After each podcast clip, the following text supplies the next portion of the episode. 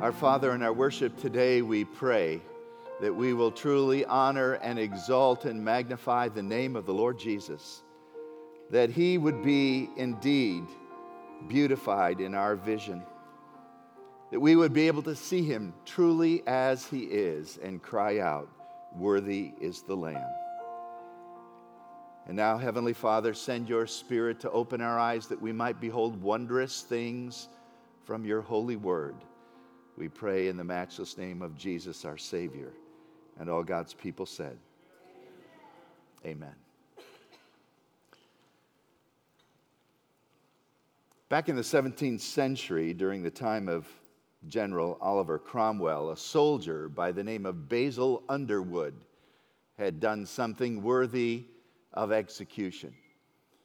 They were rather quick in the military at that time to execute those who had broken the rules, and he was to die that night at the sound of the curfew bell.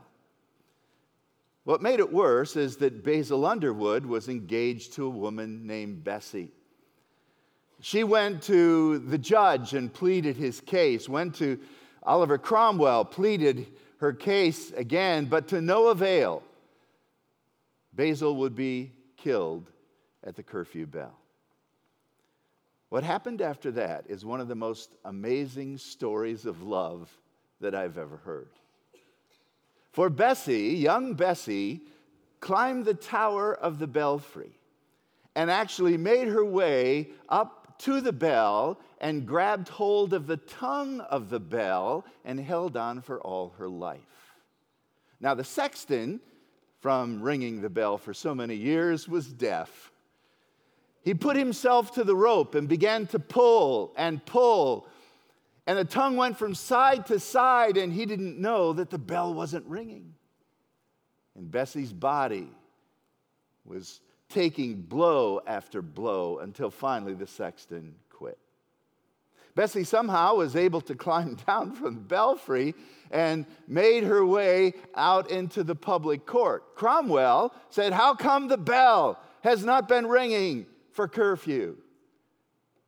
And a poet put it together like this: "At his feet she told her story, showed her hands all bruised and torn, and her sweet young face, still haggard with the anguish it had worn, touched his heart with sudden pity, lit his eyes with misty light. Go, your lover lives," says Cromwell. "Curfew will not ring tonight."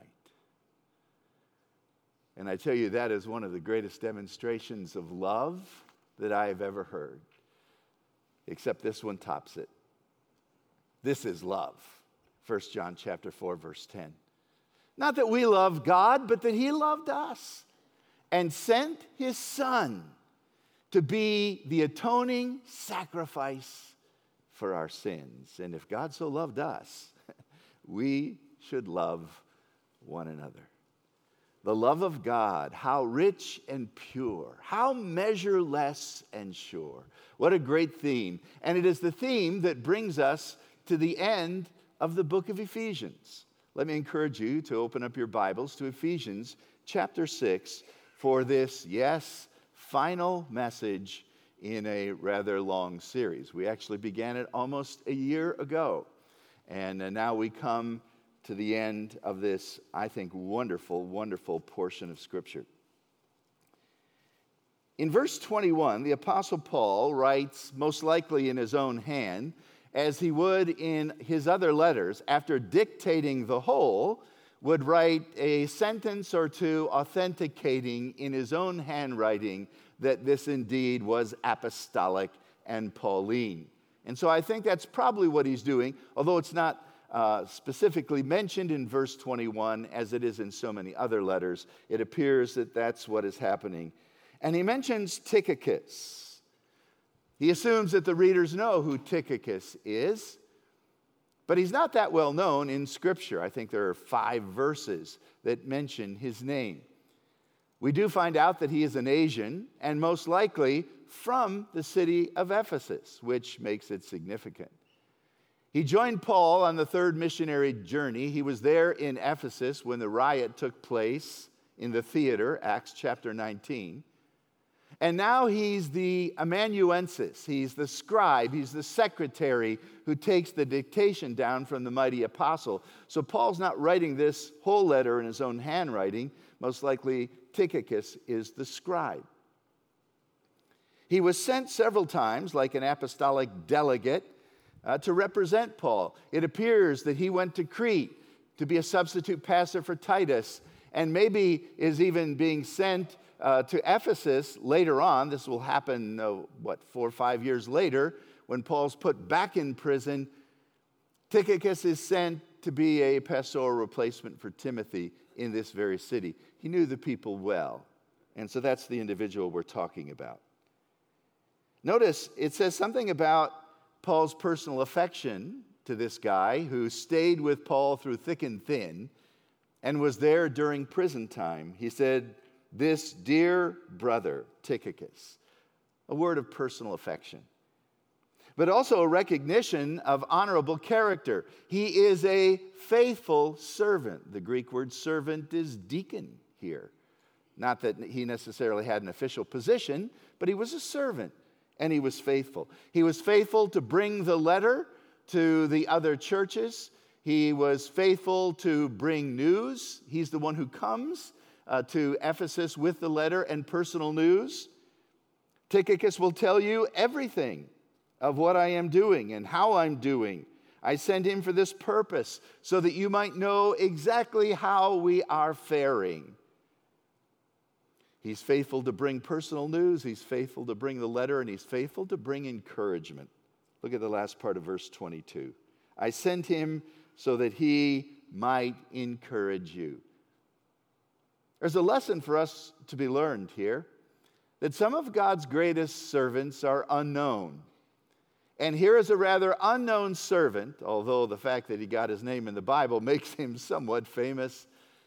But had it not been for his writing the letter for Paul, we wouldn't know much about him. And yet, he served such a significant purpose in the life of the church.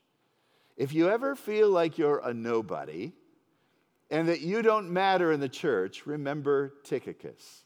Faithful servants, individuals who serve God loyally and are trustworthy, they're the backbone of a church. And so it is with Tychicus. But what I really want to focus on are the last two verses. You'll notice in verse 23, peace to the brothers in love with faith from God our Father and the Lord Jesus Christ. Grace to all who love our Lord Jesus with an undying heart. Now notice in verse 23, he emphasizes this idea of peace with love and faith. In fact, if you go back to the beginning of the book, these are the same themes he started out with. Grace and peace and love. And he brings them back up at the end. It's almost like bookends, starting and ending in the very same place. But then he mentions in verse 24, grace to all who love our Lord Jesus Christ with undying love. Look at these two verses. The one speaks about God's love for us, and the other speaks about our love for God. And in ending this short letter, the Apostle Paul touches on the true greatest needs that each one of us have. To know God's love and to love God with all of our heart. I mean, that's the whole of it. And there's nothing greater than knowing God's love, and there's nothing greater than loving God. So our greatest need is connected with God, and it's based on the subject of love, and let's open up that just a little bit as we come to a conclusion of this series. First of all, love from God. That's verse 23. And it's evident the Apostle Paul is highlighting the fact that God is the source of love.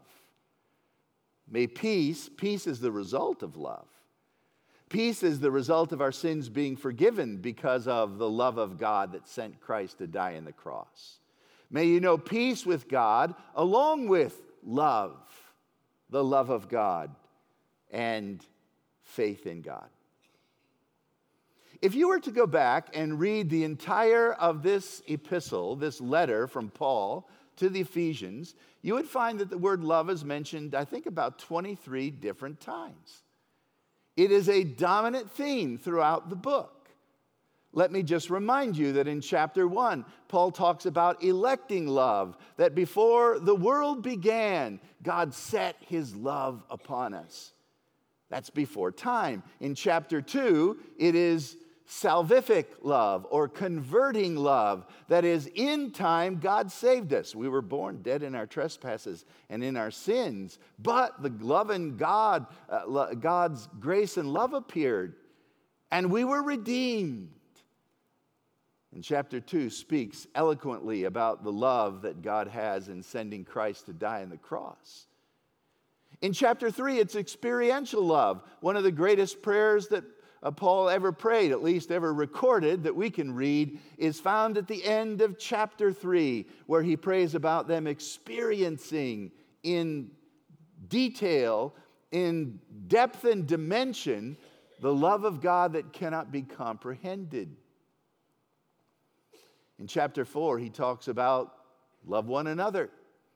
It's church love. We're members of one another. Learn how to get along. Maintain the unity in the bond of peace. In chapter 5, it's sacrificial love. Just like Christ loved us and gave himself for us.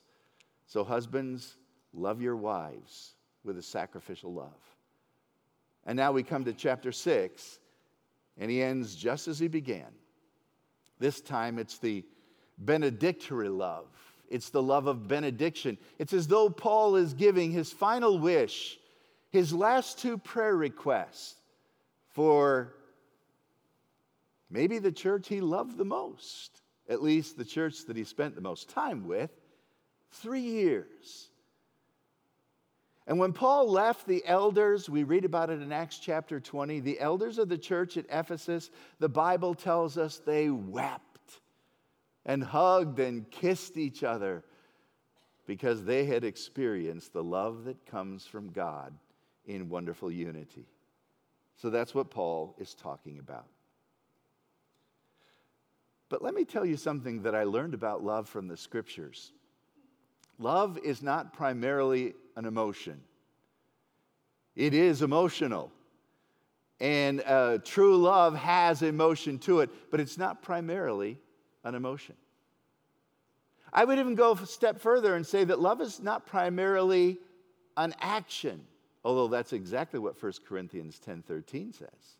Love does this. Love is patient. Love is kind. It doesn't define love theoretically. It defines love practically by what it does. But love is not primarily an action. You say, well, then what is it? Love is exclusively a person.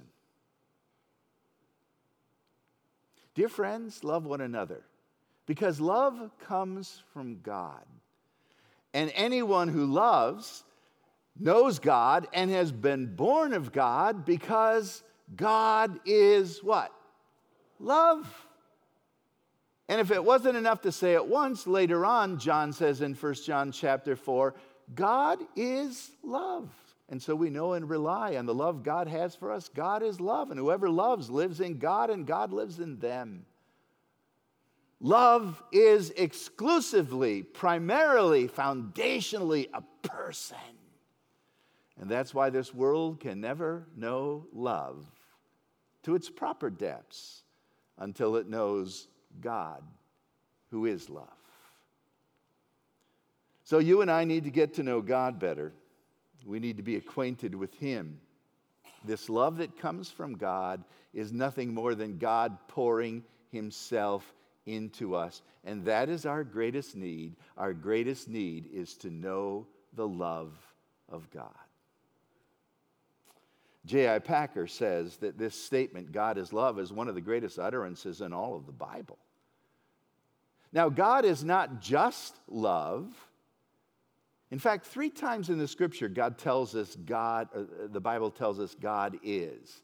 God is light, God is spirit, and God is love. When the Bible tells us that God is spirit, that speaks to the fact that he is omnipresent, cannot be captured only in a moment, cannot be confined to a locale. God is spirit and without limit. When the Bible says that God is light, it speaks of his holiness.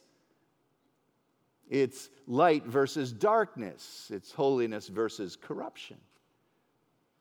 And so when we talk about the love of God, we talk about the fact that God's love is holy, it is not corrupted in any way, and God's love is ever present because it cannot be confined to time or space.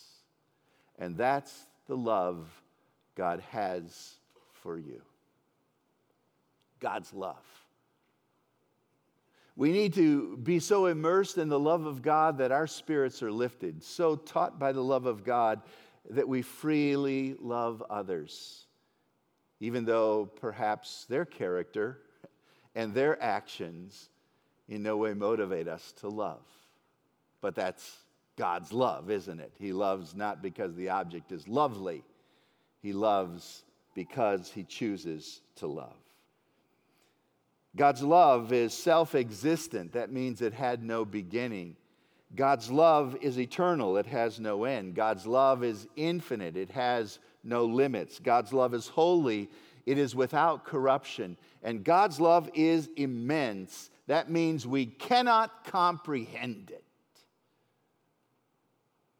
So what does Paul pray for in chapter 3 of Ephesians? That you might understand the love of God which cannot be understood. Remember that?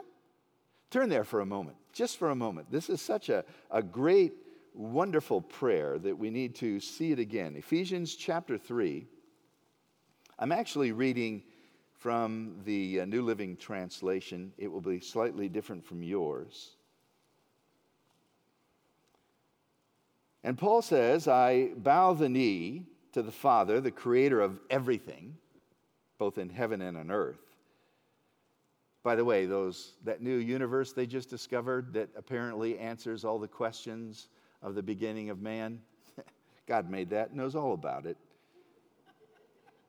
Verse 16, I pray that from his glorious unlimited resources, he will give you mighty inner strength through his Holy Spirit. And I pray that Christ will be more and more at home in your hearts as you trust him. May your roots go down deep into the soil of God's marvelous love. And may you have the power to understand, as all God's people should, how wide and how long, how high and how deep God's love really is. May you experience the love of Christ, though it is so great you'll never fully understand it. And then you'll be filled with the fullness of his life and the power that comes from God alone. So that's his prayer. I want you to know the love of God, and I want it to so radically change your life that you will never be the same. When you know the love of God, your mind and intellect expand. Your heart is enlarged. And then you're concerned about people all around you. When you talk of God's wisdom, you refer to his mind. When you talk of his power, you refer to his arm. When you talk about his word, you speak of his mouth. When you talk about his love, you talk about his heart. And God loves you. And that's what we need to capture. Victor Hugo, you may know that name as the author of Les Mis. He didn't do the music. He wrote the book before the music. One of the greatest stories that mankind has ever written. Victor Hugo said this, "Supreme happiness in this life is based on the conviction that we are loved." Supreme happiness in this life is based on the conviction that we are loved. And I think there's too many Christians who don't realize that they are loved. That's why it says in Ephesians chapter 5, verse 1, "Dearly beloved, Let's imitate God and love others. But you can't love others and you can't imitate God's love until you know you are dearly beloved. And once the love of God so grabs my heart, love from God dominates my soul. My greatest need is met. Then I don't have to worry about myself. Then life doesn't have to be selfish. Now I can pour out myself on behalf of others because the love of God fills my soul. That's what Paul is calling for. I like what A.W. Tozer said about this love of God that you never can totally understand. Tozer said, I can no more do justice to that awesome and wonder-filled theme than a child can grasp a star. Still, by reaching toward the star, that child may call attention to the star and even indicate the direction one must look to see it. So, I will stretch out my heart toward the high, shining love of God. As someone who has not known it totally, but now longs to know it, so that maybe someone who doesn't know the love of God will be encouraged to find it. The love of God is one of the greatest realities of the universe. It is the pillar upon which hope rests in the world. If there is no love of God, we are in big trouble. Love from God. Paul says that's what I want you to have. But notice he doesn't stop there. He now talks about the subtle change in verse 24 is love for God. We love him. Why? Because he first loved us. So Paul is just turning this around. Let's look at God's love for us first, and now let's look at our love for God. And that's exactly what he does in verse 24. Grace to all of those who love our Lord Jesus Christ with undying love. Boy, it's been fun to look at this verse this week. The very last word in the book of Ephesians is this word, aphthartos, which means undying or incorruptible. In fact, the word love is not even in verse 24. It's just implied. And there is some study, there is some debate as to whether this word aphthartos really refers to grace, God's grace to us, or our response and love to God. Some Bibles, for instance, the New English Bible, translates the sentence like this. May God's grace, which never ends, does not corrupt, be with all of those who love Jesus. And that's true. God's grace never ends. It is immortal. It is incorruptible. There's no decaying. There's no defacing. There's no wasting away. But I think the emphasis, and most translations do what the NIV does, they take this word and they connect it with our love to God.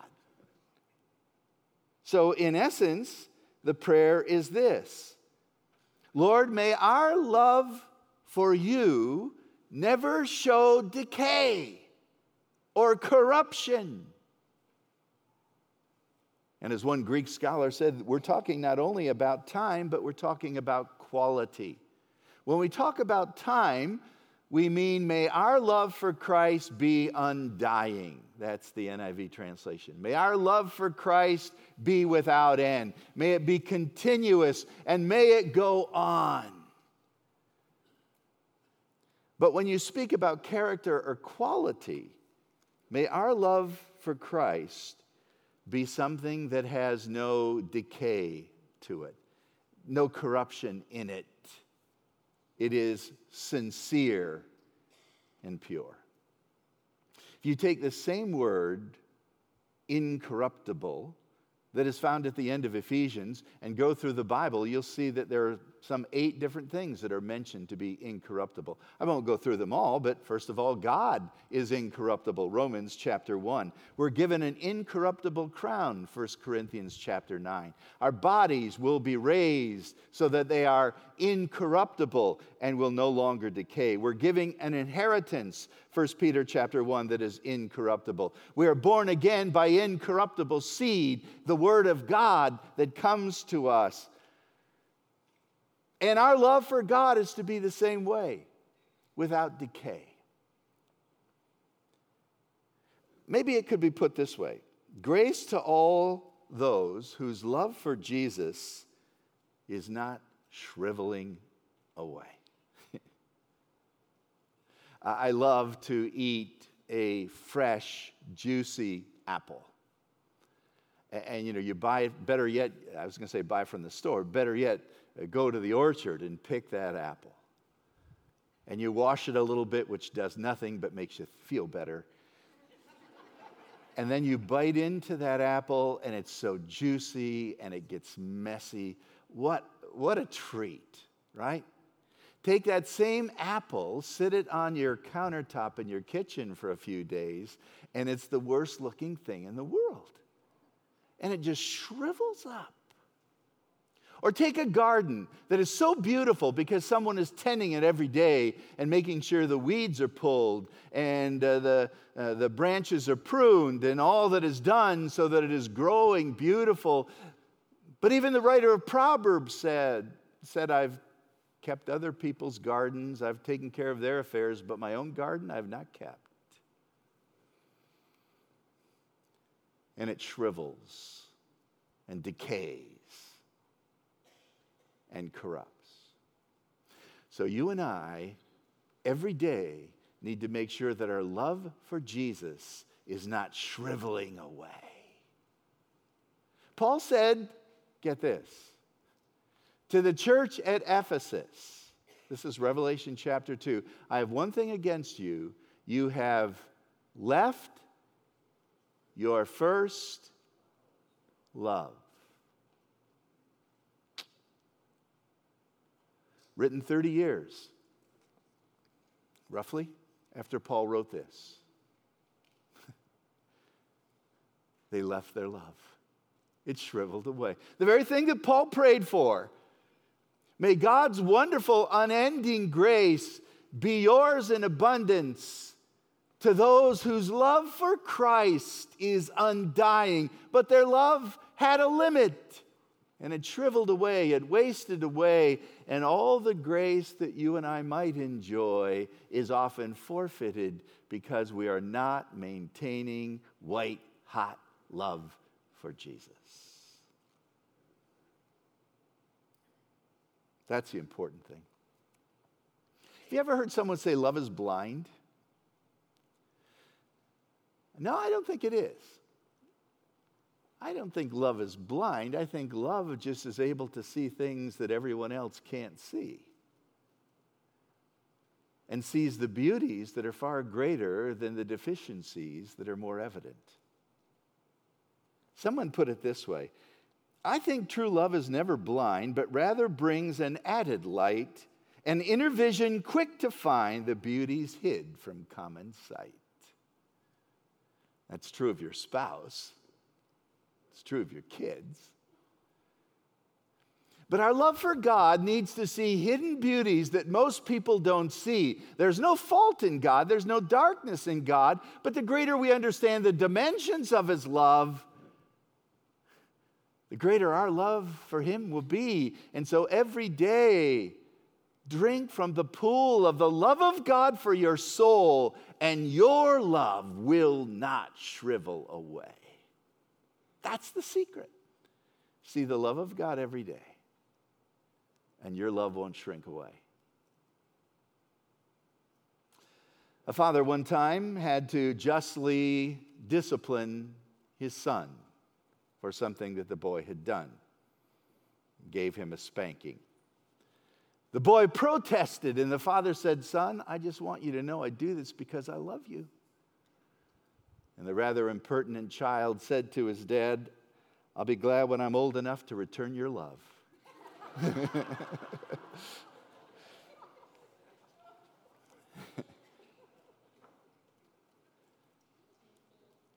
Are you old enough to return love to God? Let's pray.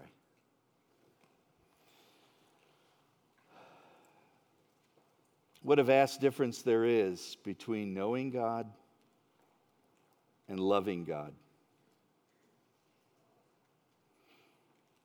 Oh Lord, I pray today, as many of us would quickly say, we know God, we're saved, we've been forgiven by the grace of God through the work of Christ on the cross. We're children of God, we're following God. We love God, do we? Or is our love shriveling away? Lord, help us to see a glimpse of your mighty love today so that our love will not waste away. In Jesus' name, amen.